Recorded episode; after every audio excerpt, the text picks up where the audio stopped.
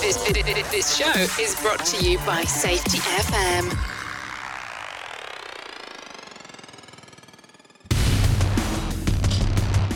Welcome to Safety Wars Live for Friday, October 14, 2022.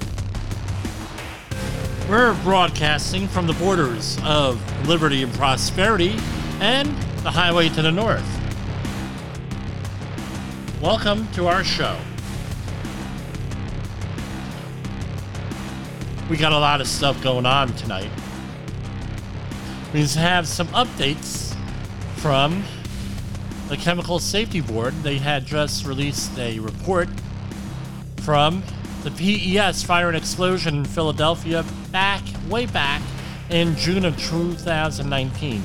Uh, when I was working in the finer, refinery, refining industry, pardon me, they were making a big deal out of this, and it should be a big deal. I'm shocked that there wasn't more mayhem. We're going to finish off with a discussion on fall protection because it's Fall Protection Friday. I had to figure out alliteration for the other days, for other safety ta- topics. Somehow, Biohazard Monday may not, doesn't really sound good. So, we here we have in Chicago a fifth grade teacher allegedly made a kill list of students. A 58th grade te- teacher in East Chicago, Indiana. It's not Chicago, Illinois, East Chicago, Indiana, where I've been. There's a lot of oil facilities there. Has been detained by police after it was discovered that she had a kill list of individuals, which included her students and staff members. She worked at St. Stanislaus School in East Chicago, and this happened Thursday. There had been uh, reports about a threatening report that had been made at the school. Upon arrival, the officers spoke with the principal and assistant principal of the school, who claimed that the teacher told the fifth grade student about the list and informed them that he or she was at the bottom of that list. Well, I don't know what precipitated that, but that's sounds a little bit ridiculous. I do know that teachers do teach li- uh, keep lists, and what they do is they identify. I've been told this by several teachers over the years that they actually keep lists, and they hold on. I'm getting some feedback here. I got to fix that. They keep lists of students and then check back as to what they're going to be. And they actually, some schools have a pool. This one's going to be a criminal. This one's going to be a doctor. This one's going to be a lawyer, what have you. Uh, I don't know how different this was, why you would have a kill list, but thank God they uh, got a hold of the person and they're doing an investigation uh, before something really bad happens. Our next story the Department of Justice is sued for explaining why it won't protect Supreme Court justices' homes from protests. So it's against the law. It's a it's a federal offense actually to actually uh, protest at a federal judge's house in the hopes of getting them to change their mind and decision or influence a decision. And apparently, the Justice Department is being very selective on when they enforce this or how who they enforce this on. And they're being sued right now. It's the uh, Heritage Foundation versus the Department of Justice. It was filed this week in the District Court of District of Columbia.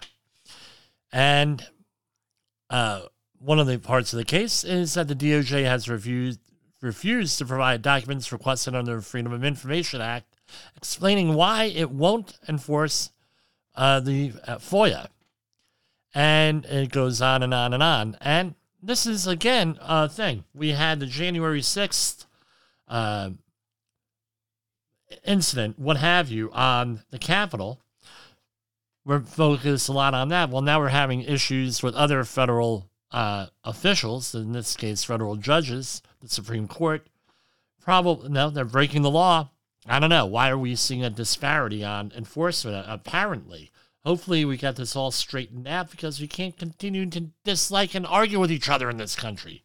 That will be a safety issue. Also, hold on. Europe.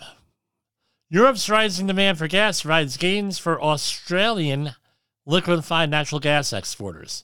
So basically, higher prices is canceling out the transportation issue, uh, right? And as the transportation costs. It's sort of like the no, there's a saying out there, at least from my era, that Seinfeld has an anecdote on every part of life, right?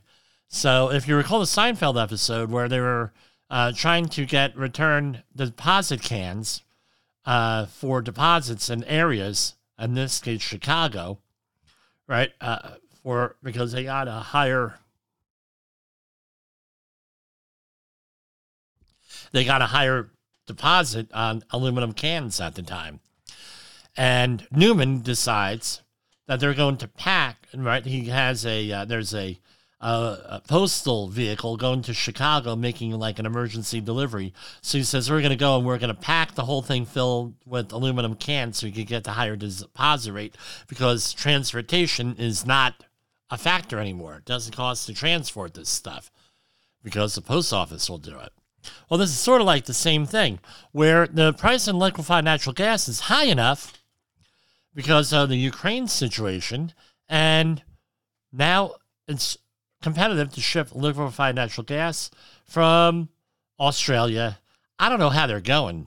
I don't know if they're going through the Panama Canal that way, or they're going around the Cape of Good Hope around Africa or the Suez Canal. Whatever it is, I would think it's not such a good idea, maybe, to be shipping that much liquefied natural gas around in a populated area. Wouldn't be my decision. But uh, basically, the uh, I know when they make a delivery into New York Harbor, uh, specifically around the Bayway Refinery, uh, coming into Linden, that everything shuts down when that liquefied natural gas uh, tanker comes in what's going on here? I don't know. Uh, it would seem to me putting a liquefied natural gas tanker through a canal may not be a good thing, especially if there's a catastrophic situation, if you know what I mean. Especially with, uh, no, the Suez Canal and you have like a potential nuclear war in that neighborhood. I don't know. I don't think, no, Egypt isn't in it, but you never know. This thing could go really hot, really quick. Next story. Here we have nuclear. Oh, we got to get our nuclear warning. Putin sent 11 nuclear bombers within 20 miles of NATO borders as he threatened nuclear war at the same time. This happened on October 7th. A satellite image showed T 160 strategic bombers and 1495 aircraft at the Russian airbase in Olenia on the Kolyski Peninsula.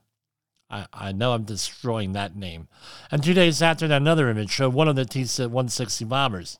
That's a little bit alarming, to be honest with you. I think it is, at least. The FDA warns of an Adderall shortage. So, Adderall is a prescription medication. Normally, uh, it, it's a sign, oh, it's uh, prescribed for a whole bunch of stuff but mainly uh, ADD, ADHD, ADD, uh, and some other uh, uh, conditions, narcolepsy being one of them. But it's an amphetamine salt. The FDA said that uh, alternative therapies for these conditions were available and advised that patients speak with a healthcare professional on what the best treatment plan is. But basically, there's an ongoing supply disruption since at least August. Last night we covered the Ozempic shortage, uh, Ozempic for diabetes and uh, treatment, and, and, where it's being used for off-label things, for example, uh, weight loss. And guess what? Now they're now the same thing is going with Adderall. Now I think two major medications for uh, managing medical stuff, common medical problems. I think that's a little bit disconcerting where now we're having shortages of this stuff. Uh, but we'll see what happens. Uh, one of the uh, manufacturers is not expecting uh, supplies to be recovered until at least March to 2023. See your doctor for advice before you start messing around with your prescriptions. So now there is a theory now that uh, serial, uh, serial killer in Stockton, California, might also be the duck walk killer from Chicago. So there's a serial killer in Stockton, California, and they're trying to wonder if it's the same person that was in Chicago. And uh, basically, uh, this has been going on in the investigation in the background.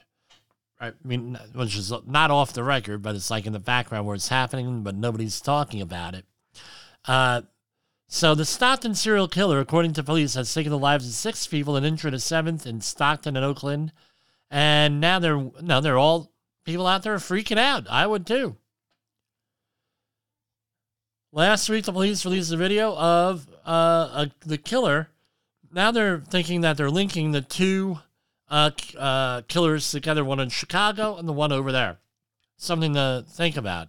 Uh, full disclosure: one of my former political associates, my political life, was the uh, minister for David Berkowitz, also the also known as the son of Sam killer from the 70s. And he was his minister for many years.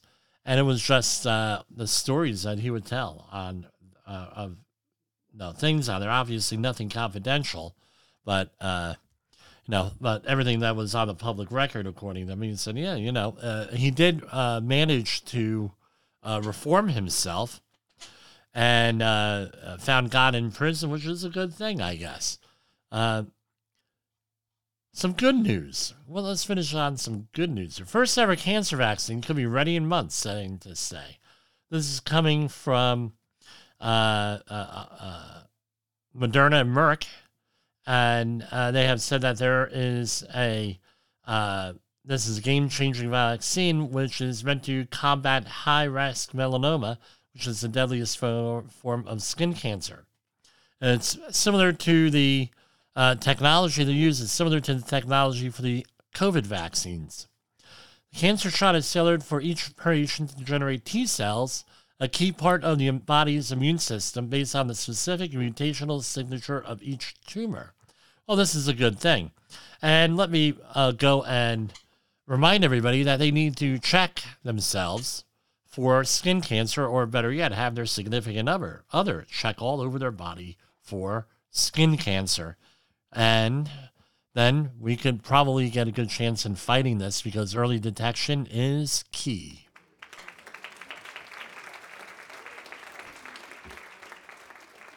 We're going to take a short break and we'll be right back. Safety Wars is streaming now. SafetyFM.com. In the professional safety community, communication and planning are just a few keys to your program's success. The question many practitioners have is where do I start? Dr. Jay Allen, the creator of the Safety FM platform and host of the Rated R Safety Show, has built a global foundation to help you along the way. Go to safetyfm.com and listen to some of the industry's best and most involved professionals, including Blaine Hoffman with the Safety Pro, Sam Goodman with the Hop Nerd, Sheldon Primus with the Safety Consultant, Jim Pozell with Safety Wars, Emily Elrod with Unapologetically Bold and many others. As individuals, we can do great things, but as a team, we become amazing. Dial into safetyfm.com today and surround yourself with a powerful force of knowledge and support.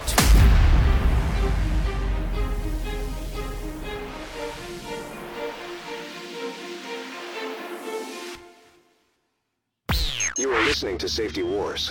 Tomorrow's Safety Today. And we are back with Safety Wars. Let's talk about some money issues here. Dow Jones Industrial average finished down to 29,634.83. S&P 500 was down to 3583.07. NASDAQ 103.21.39. Russell 2000 down 1682.40. U.S. Treasuries are up to 4%. That's got to be some kind of milestone here. Bitcoin is up 19207.06 and crude oil, which is probably being impacted from the strategic oil reserve release, is at 855.55, 85.55 uh, per barrel. Precious metals, we have gold down at 216.54.30. Silver down, big jump down, 72 cents. To 18.51. Platinum is up.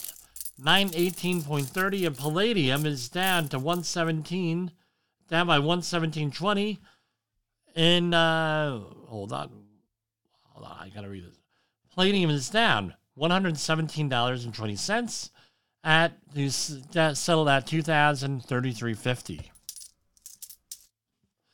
chemical safety board this week issued a final report and i'm no one's been talking about this really I got it as a fluke, so I don't know. Is it a Safety Wars exclusive? Okay, let's try that again. Is it a Safety Wars exclusive? I'm to call it a Safety. This is from October 11th, 2022. This is right from the Chemical Safety Board uh, press release the CSB released its final report into the 2019 PES fire and explosion in Philadelphia. If you recall, a hydrofluor back in 2019 in June, uh, outside of Philadelphia, there was a massive explosion that occurred at the Philadelphia Energy, Energy Solutions refinery. That uh, basically a the incident occurred, well, just read it. The incident occurred when a corroded pipe elbow ruptured, releasing process fluid into the refinery's hydrofluoric acid alkylation unit. So, hydrofluoric acid is a catalyst in whatever they were doing there. During the incident, over 5,000 pounds of highly toxic hydrofluoric acid were released. A 38,000 pound vessel fragment launched offsite and landed on the other side of the Schuylkill River, and an estimated property loss of $750 million resulted. The company went bankrupt, but I mean, you should see, uh, they have videos, I'm sure they're on the internet, of this thing exploding and this big vessel fragment flying. And two fishermen, as I recall, uh, why were you fishing this Schuylkill River? I don't know. I hopefully they were sport fishermen and not sustenance fishermen. And this big friggin' piece of steel they found. Unbelievable. This is one of the largest refinery disasters worldwide in decades in terms of cost. The local community in Philadelphia, fortunately, was not seriously harmed, but given the refinery's location, it could have been much worse. This incident should be a wake up call to the industry to prevent a similar event from occurring in the future. The CSB's investigation that over 117,000 people reside within a mile of the refinery. So the refinery is currently being, uh, this is not in the press release, but refinery is currently being dismantled.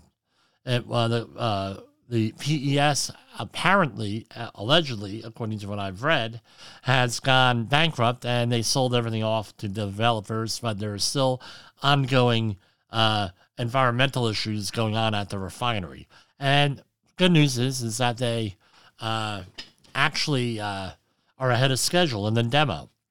So, uh, some of the key safety issues that the CSB identified was mechanical integrity. The CSB determined that the pipe elbow that failed had corroded faster than other piping in the hydrofluoric alky- alkylation unit. That is because the steel pipe elbow contained a higher content of nickel and copper than other piping in the unit. Now we're on that in a minute because that's a very uh, interesting observation. I mean, you got to be, I, I have to comment and pat him on the back. You got to really have your groove note together to do this level of analysis here uh, with, uh, with this, right? So That was item number one is verifying safety of equipment after changes to good practice guidance. When the pipe elbow was installed in 1973, I'm shocked that they have uh, records going back that far, knowing what I know about the oil industry.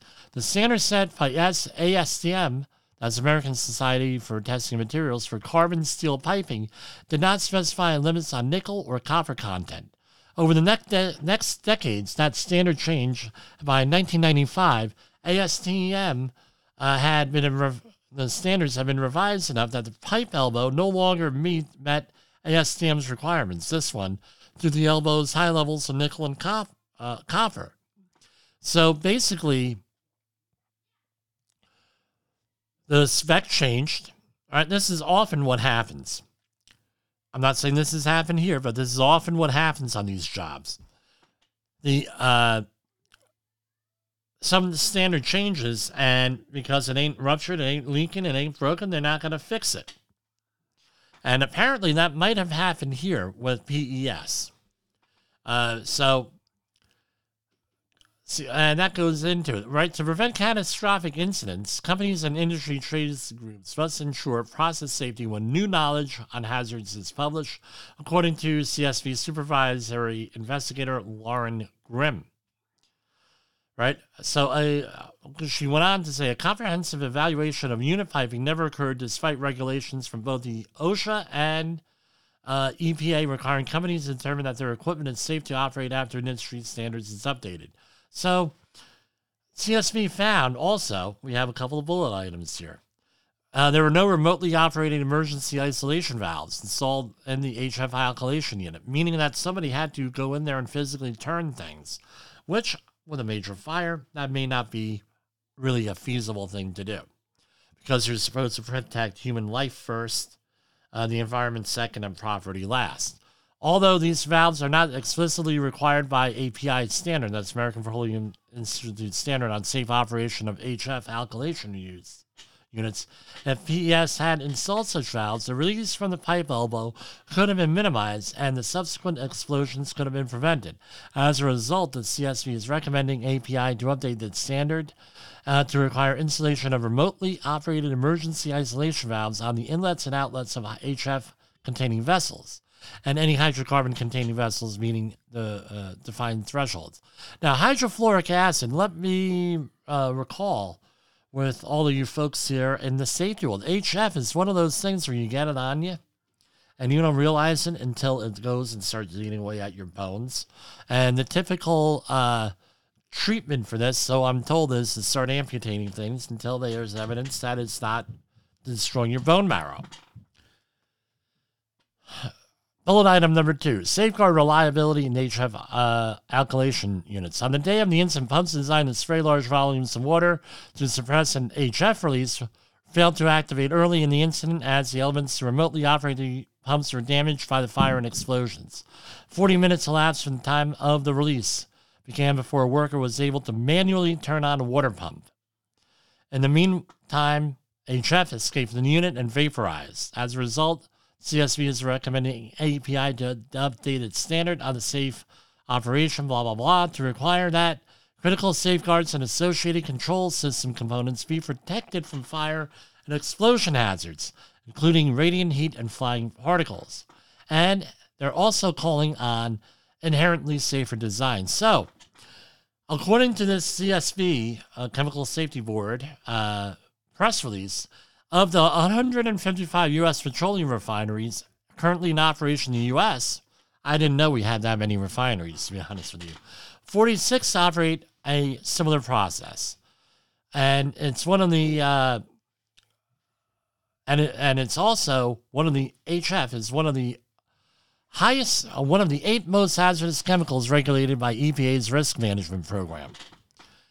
So, uh, op- alternate technologies have been uh, uh, created, uh, specifically sulfuric acid as a catalyst instead of HF. Although sulfuric acid is highly corrosive and causes skin burns upon contact, remains a liquid upon release and does not present the same risks surrounding communities. So, you safety professionals out there, what is this called in the hierarchy of controls, the traditional hierarchy of controls? It is a substitution. You're substituting a less hazardous chemical, no, a more hazardous chemical. You're getting a less hazardous chemical in there for a more hazardous chemical, however you want to say it. So the CSB's investigation found that there is no federal regu- regulatory regulatory where is my math today regulatory requirement for refineries to analyze inherently safer design strategies to reduce the risk of serious accidental releases and it goes on and on and on but what what's the uh, end result here so these facilities have to be upgraded every so often all right and as they're upgraded every so often it would probably behoove what they're recommending here is that they update technologies. My understanding also from insiders that were related here because I was in the industry. My and I guess this is a Safety Wars exclusive. My understanding is that they uh, area where this pipe ruptured it was a very difficult area to get to, and it impeded any type of upgrades being gone on. The report doesn't say that here, but that's what I understand from the industry. So take it or leave it. I have no way of verifying that. So, uh, but it wouldn't surprise me because it's not the first time that I've heard of things of something like that happening, where things are never upgraded because uh, uh, of that. Uh, one because of whatever. Uh, if I could uh, remind everybody of Charlie Morecraft and Remember Charlie, which is a famous uh, safety movie. So we're going to take a brief uh, break here, and we'll go come back in a minute.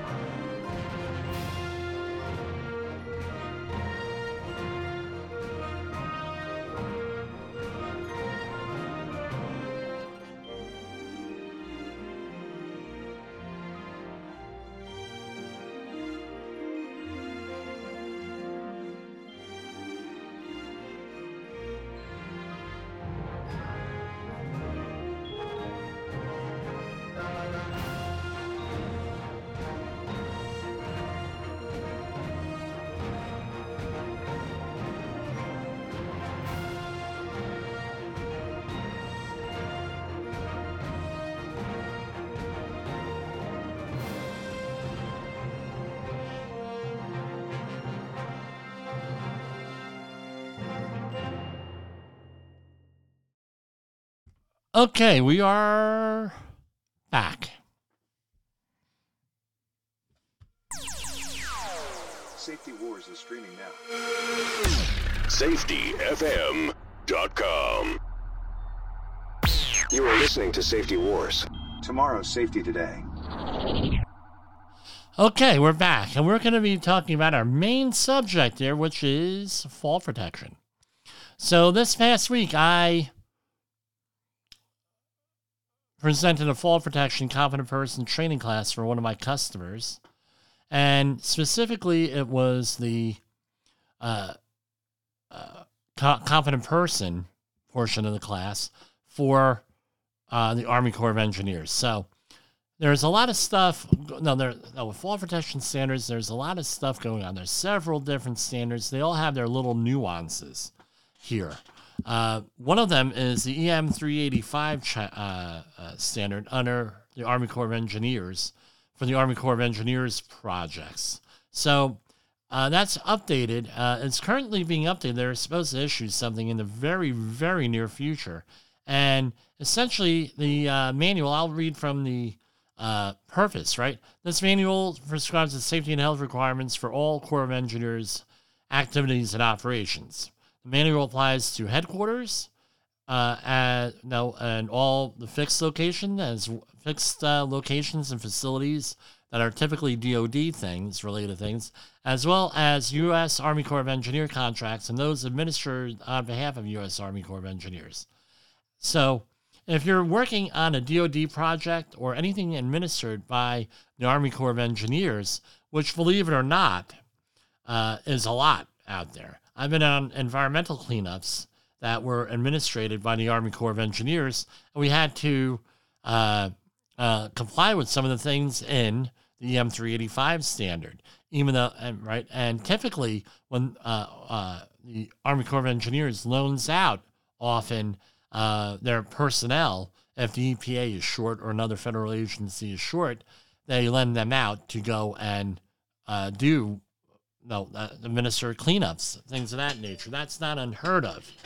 Uh, so you have several different things uh, related to uh, fall protection. So you have your normal. Let's assume we're in construction. Uh, walking and working surfaces is in the 1910 standard. That is general industry, but we're talking about the 1926 standards. So you have the OSHA standards, which are uh, essentially the uh, 1926 500 area.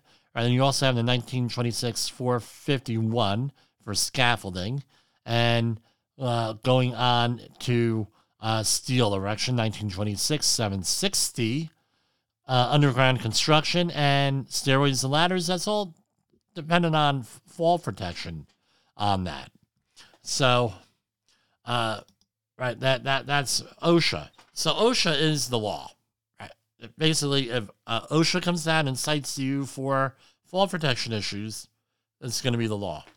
Uh, the law. Now, and if they're not regulating some aspect of fall, pardon me, of fall protection, then it's going to they're going to go to an industry standard. For example, the ANSI 359 standard for fall protection. And the ANSI 359 standard is very comprehensive. What's no, let's back up here. So, for a regulation to get updated under OSHA, it takes many, many, many years. It does. We're talking 10 or 15 years in some cases to get it a standard. Unless it's an emergency temporary standard, then it's only temporary. And if you've been following the COVID stuff, uh, that's very, uh, we should all be pretty much experts and familiar with it. So what uh, OSHA says is uh, for a lot of these standards, if we don't have a standard, you have to go to an industry standard. ANSI is one of the industry standards. Uh, NFPA, uh, NFPA is another uh, agency, another uh, National Fire Protection Association, where OSHA defers to them also, right? So ANSI has, I don't even know how many standards.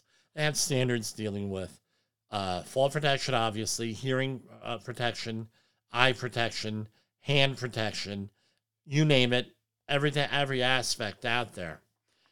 Uh, NFPA is related to fire and fire rescue type things.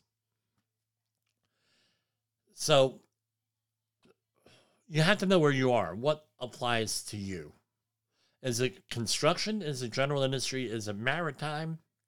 Is it uh, uh, marine terminals? Is it uh, agriculture? Is it something else? Are you on a DOE job, Department of Energy job, where you have totally different uh, requirements on a lot of that stuff? You have to know where you are. So here you go. Uh, so what OSHA considers fall protection to be one of their focus four hazards, meaning that they've seen a lot. It's one of the most frequently cited things. It also leads to the most amount of injuries, whether they are same level falls, meaning you're tripping and falling, or you're falling from height. And I mean, it's a lot. It's something like one uh, over uh, almost one quarter of the injuries. Uh, I'm sorry, one quarter of the fatalities under OSHA are fall protection related. They have to do with a fall. So, what are some of the requirements for this? Some of the frequently uh, cited standards, right here, and let me think here. So, under 19, I'm just going to give an, update of the regulations here. So, for example, under 19 subpart M, 1926 subpart M, 1926 501, you have a duty to uh, to have fall protection systems with your for your employees. Real simple, and they outline all different things. They outline leading edges, uh, different requirements. They require uh, this is where the six foot rule comes in, and uh, hoist areas where you're going to be hoisting things onto, let's say, a roof or an upper level, you're required to have some type of fall protection. Uh, and then holes that are uh, holes in decking, including skylights, have to be protected, right, from that. Uh, all different types of form. But what does it come down to? Six feet. All right. And from falling from other levels, even for excavations, dangerous equipment, uh, all different that. Okay. And it also applies for residential construction. So let's say someone's doing your roof. Guess what? It applies. How about for wall openings or they're demoing a wall or building a wall? Yeah, that applies. And it also applies the duty to have fall protection is you're protecting your employees from falling objects. Now, what's the hierarchy of controls? In Gravitec, uh, and I'll quote them, they have some pretty good, uh, uh, one pretty good handout here that's often used by safety professionals called the hierarchy fall protection, hierarchy of fall protection. But basically, there's five different things you want to do. And it's very similar to the other hierarchy of controls that we're all used to. And that still applies. You have hazard elimination, where you're going to eliminate that hazard somehow. Maybe do it. Uh, the, the example they use is changing a light bulb with a pole. The second one is a passive fall protection system. And that's where, you know, if you can't eliminate the hazard, you have passive fall protection. What are you talking about? Covers would be one uh, top rail, mid rail, and toe board on railings that meet OSHA and ANSI requirements of 200 pound uh, limits, uh, weight limits on the uh, uh, top rail, 150 on the mid rail, and 50 pounds on the toe board. The, uh, and if you cannot do that, you cannot guard it, you cannot put a guard over it, which is what this is, is a guard or a cover, then you have to move into number three, some type of a fall restraint system.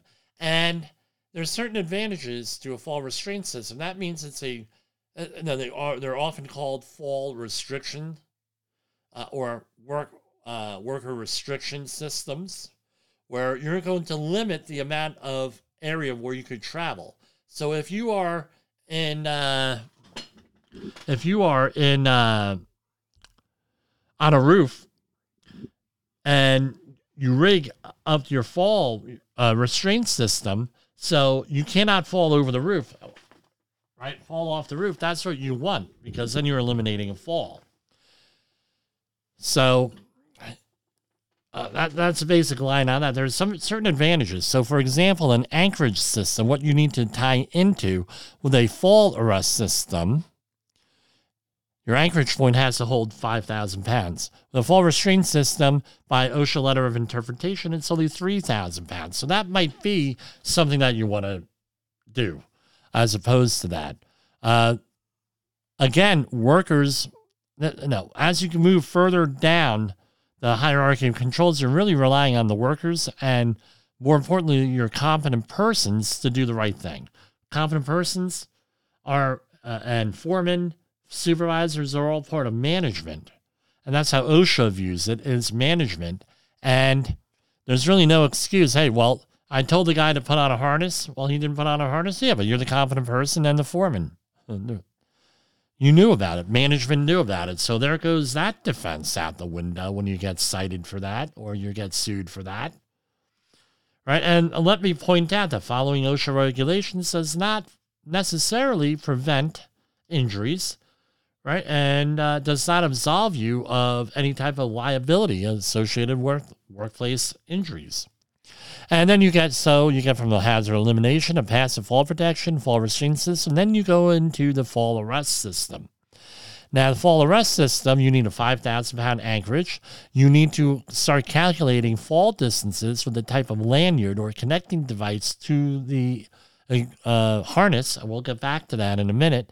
And you also uh, have to verify that everything is uh, set up properly and it's all in the setup. You want to get into that skills mode for under the SKR work mode on there.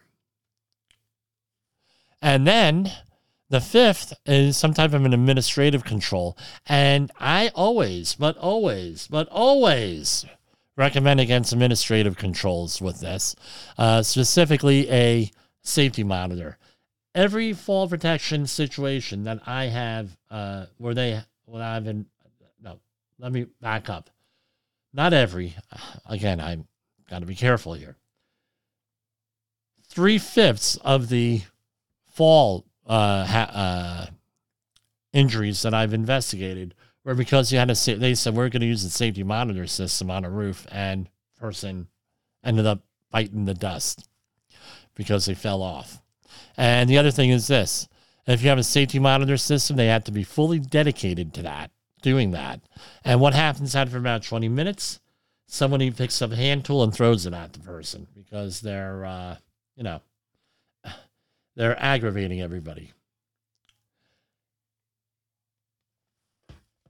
So, fall arrest systems. Here's a question for you. In our typical hierarchy of controls that we have, and from uh, promoted by NIOSH and OSHA and everybody else, you have certain levels. You have elimination, substitution, engineering, administrative, and the last one is PPE.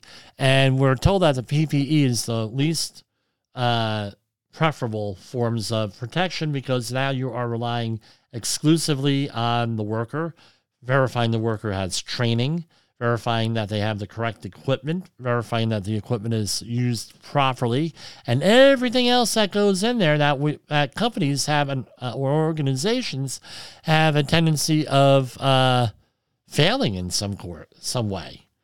Well, here's a question for you, something you want to think about. Fall arrest system where you're going to be exposed to a fall, you fall into it, it breaks your fall. Is that an administrative control or is that PPE? Or is it a substitution? Which one is it on that traditional hierarchy of controls? I'm going to argue, and I would argue, that it is a substitution. Because if you think you're going to fall into a harness and a lanyard and not get hurt. A harness, lanyard, and anchorage system, a fall protection system, not get hurt, and it's not going to hurt, and you're not going to get injured, you got another thing coming. Why? You have a lot of hazards that happen with a fall into that system. Let's say that you have a pre existing back injury. We're talking uh, uh, uh, herniated disc. Let's say you're talking, uh, you can have suspension trauma. You can have many, many, many different injuries from that, but you're not going to die in all likelihood if it's everything's set up appropriately. So it's more of a substitution. That doesn't mean it's not going to hurt. Now that now some of the challenges in using a fall arrest system or even a fall restraint system uh, under OSHA everything has to be set up. Everything has to be inspected by a competent person under the uh, 1926-32 regulations. And what's a competent person? Someone who's able to assess the hazard and fix the hazard. Companies often fail with that when they don't identify the competent person. It's usually the foreman, but sometimes, in some cases, it's been the owner of the company because the foreman didn't even have authority to change things. So how do you like that? In some jurisdictions like New York, if you're the competent person and if you screw up, it could be a criminal or civil penalty against you. Moving onward, uh, ANSI, the American National Standards 359, their requirements for competent persons are very explicit, as are the U.S. Army Corps of Engineers uh, thing. And we also do we do training and all of this stuff. So, for example, the uh, here we'll thumb down here. I have the standard ad right in front of me. So under the uh, Army Corps of Engineers EM 385 standard, you have a fall protection program manager, which is also a, a part of ANSI Z359.2 and all of this stuff. Then you also have a qualified person for fall protection. And this is the person that is also in uh, that is also uh, more or less called out in 359, but not really. Yes, no. I don't have that standard in front of me, but you have to have a qualified person designing things for for technical support. So normally, often an engineer, but it does not necessarily have to be an engineer. It could just be somebody very, very knowledgeable in fall protection who's able to design it and who is able through per, uh, through uh, professional standing, what however we are going to define that, is capable to be a qualified person. So, for example, uh, for certain systems, I'm a qualified person on some of them. I can be legally on paper a qualified person. Is that something I go out and do? Probably not. I have a qualified person available that I could call. The big thing is, is that whether it's OSHA, whether it's ANSI, or whether it's the Army Corps of Engineers, they focus on the competent person. The competent person is responsible. This is out of the Army Corps of Engineers thing. The competent person is responsible for the immediate supervision, implementation, monitoring of the fall protection plan, uh, program that's developed by the fall protection program manager and installing the equipment by the that's uh, designed by the qualified individual. So that's the main focus of a competent person and with fall protection. And there are a number, I'm looking at a whole page of stuff. And w- they have to be trained in all this stuff and pretty much everything that has to do with fall protection, including, and we know we understand the use and software, oh, we understand all that stuff. But the things that people often do not uh, uh, focus on because I think it's because it's towards the bottom of the page is that you have to verify that the end users who are working at Heights are trained and authorized to do so. You have to verify training. That's a competent person. So let's say that you have an employee who does not know what they're doing, has bad work habits. It's that bad apple that the behavior based safety bill people often focus on. Uh, are there bad apples? Yeah, of course. But they're not, that, in my experience, few and far between. Right? That's not the first accusation you throw out there. So if they're not doing their job, then guess what? They can't, uh, they have to correct them. Under the scaffolding standard under OSHA, guess what? A confident person's got to do that. How do I manage this? I manage it because I have a list of confident persons, right? And this is on a uh, eight and a half by eleven form. I have a list of all the employees, and the confident person signs off who they are. The confident person, okay, circle an initial, and these are the authorized people to do fall protection and to use it. That's how I manage it. This way, there's no question that they've been that their training's been verified, their work habits have been assessed, they've been audited, and everything else goes into that. That's how I manage that. You may manage it another way. They the other thing is that they have to ensure that there is a rescue plan and procedures available and to be followed in the event of a issue where someone has to be rescued from suspension, right? And we also have suspension trauma, which is a major thing where if you have someone standing or uh, seated in fall protection for over five minutes, basically, you have to consider. Uh, they say nine, some sources, but I've read sources as uh, quick as five. They actually have to go and, uh, and verify that you have the rescue plan and procedures that are in place. The other thing is you have to review that with your crew we mentioned, and when I taught the class this week, uh, we were old friends. Everybody in this, I knew everybody in the classroom. Uh, three of them. Uh, I worked with them for many, many years, and uh, we were talking about another employee that we worked with, not working there, and we said, "Look, this person. Do you remember when this person had the? Uh, we were on a uh, unit in an oil refinery, and the oil and there was a fire there, and he refused to evacuate because uh, the area because he uh, he didn't believe safety people. He didn't listen to safety people. That was what he did.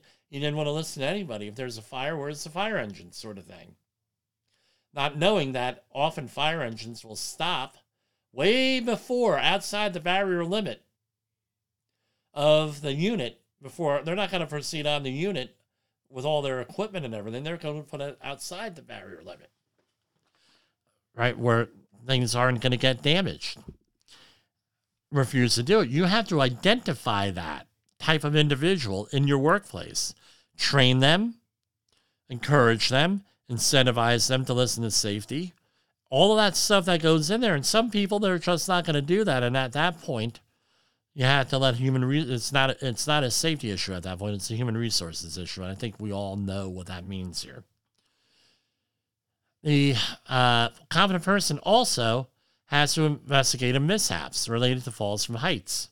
So part of the competent person training has got to be some basic accident investigation stuff. I have to talk about accident investigations. It's very important. Notifications, anything like that, they're supposed to know about. You ensure all damaged or deployed fall protection equipment is removed from service and inspect all fall protection equipment at the frequency required by the manufacturer. And that is the EM 385, the ANSI 359 standard, and industry standards basically mirror all of these things. But again, you have to figure out what applies to you. But this is all of the basic. Uh, this is all of the basic stuff a competent person has got to do.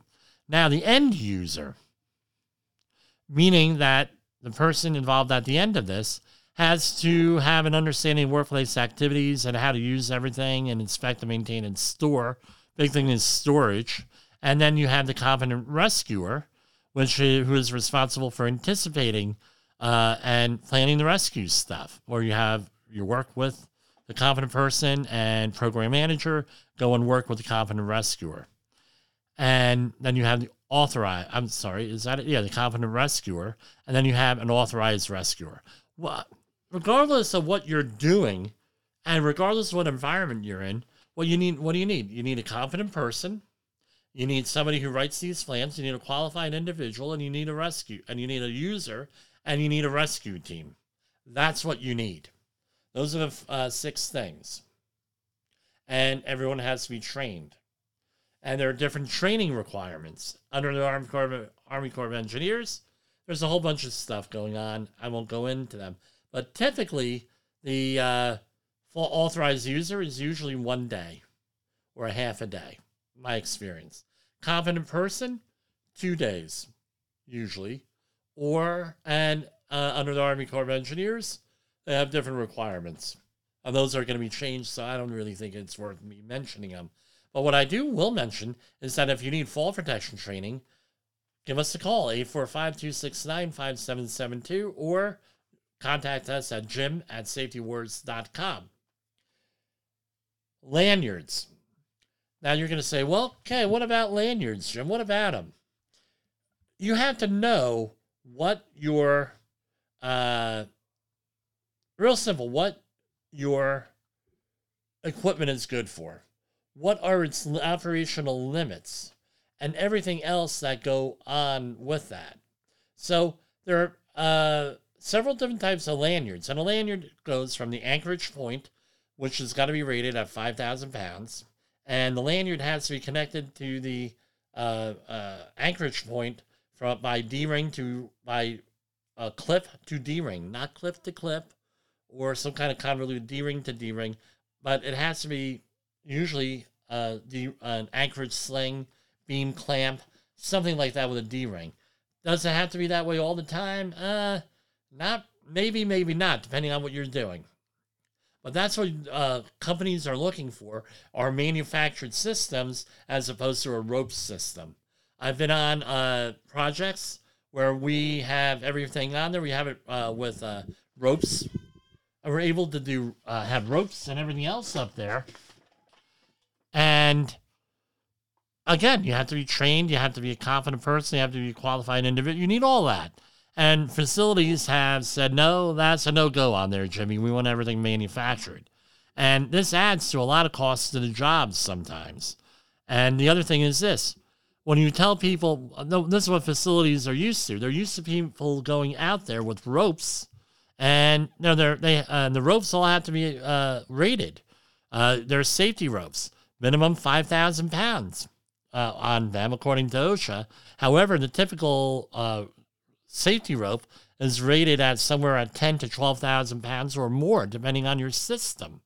And now that they have uh, fall protection systems on fixed ladders for, let's say, a facility that's already in use, that's already existing, guess what? That's uh, that's what they're doing. That's what we're uh, doing. So, real quick here, and I'm trying to get the handout out here on the computer because I don't want to foul this up.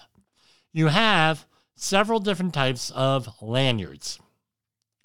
And depending on the configuration of them, you could go to the website of the manufacturer and you could look up exactly what you can look up exactly what the uh, uh, what the requirements are for fall protection distances. So, for example, you have a six foot shock absorbing lanyard. With the shock absorber, and you do all of the math, it comes out to around 19 feet of free fall distance you have to have. You can look that up. But basically, it's uh, six foot lanyard, six foot person, uh, six foot lanyard, six foot person, three or four feet foot in the energy uh, shock absorber. Then you have some stretch and a safety margin of three foot in there, and you come up with 18 and a half, 19 and a half feet. As opposed to a Class A SRL self retracting lanyard, or they're changing the name of those things, but you have a self retracting lanyard, now Class A. Now you're down to uh, two foot of fall plus three foot of safety margin. Now it's five to six feet, and Class B could be seven or eight feet. And you could also have a free fall lanyard, and that could be uh, up to uh, considerably more. And it all depends on where the anchorage point is in relation to the individual. And then you can factor in what's called a swing fall. What's the moral of the story? It's not to go out there and make you be a prof- professional on fall protection uh, from because you heard it on a podcast. Even though that's what people did with uh, that's what people did with uh, uh, COVID. You know, they go and they listen to something and they hear, you know, they hear it on, uh, they hear it on the internet and then they go with it. And there's also one other type of lanyard, which is called a leading edge lanyard, where if it's going to be over an edge, doesn't even have to be a sharp edge; it just has to be an edge. Uh, these lanyards are often uh, uh, snap, and it does not take much. You could go and look on the internet for snapping lanyards. So that's all the basics, and that's what we're covering for Fall Protection Friday. Next week, we're going to talk about uh, uh, if there is a Friday program. We're still working things out here. Uh, we're going to talk about equipment inspection and things of that nature. So uh, we're going to go and we'll put on a outro. Right now you have an intro, now you have an outro. Safety Wars is streaming now. SafetyFM.com.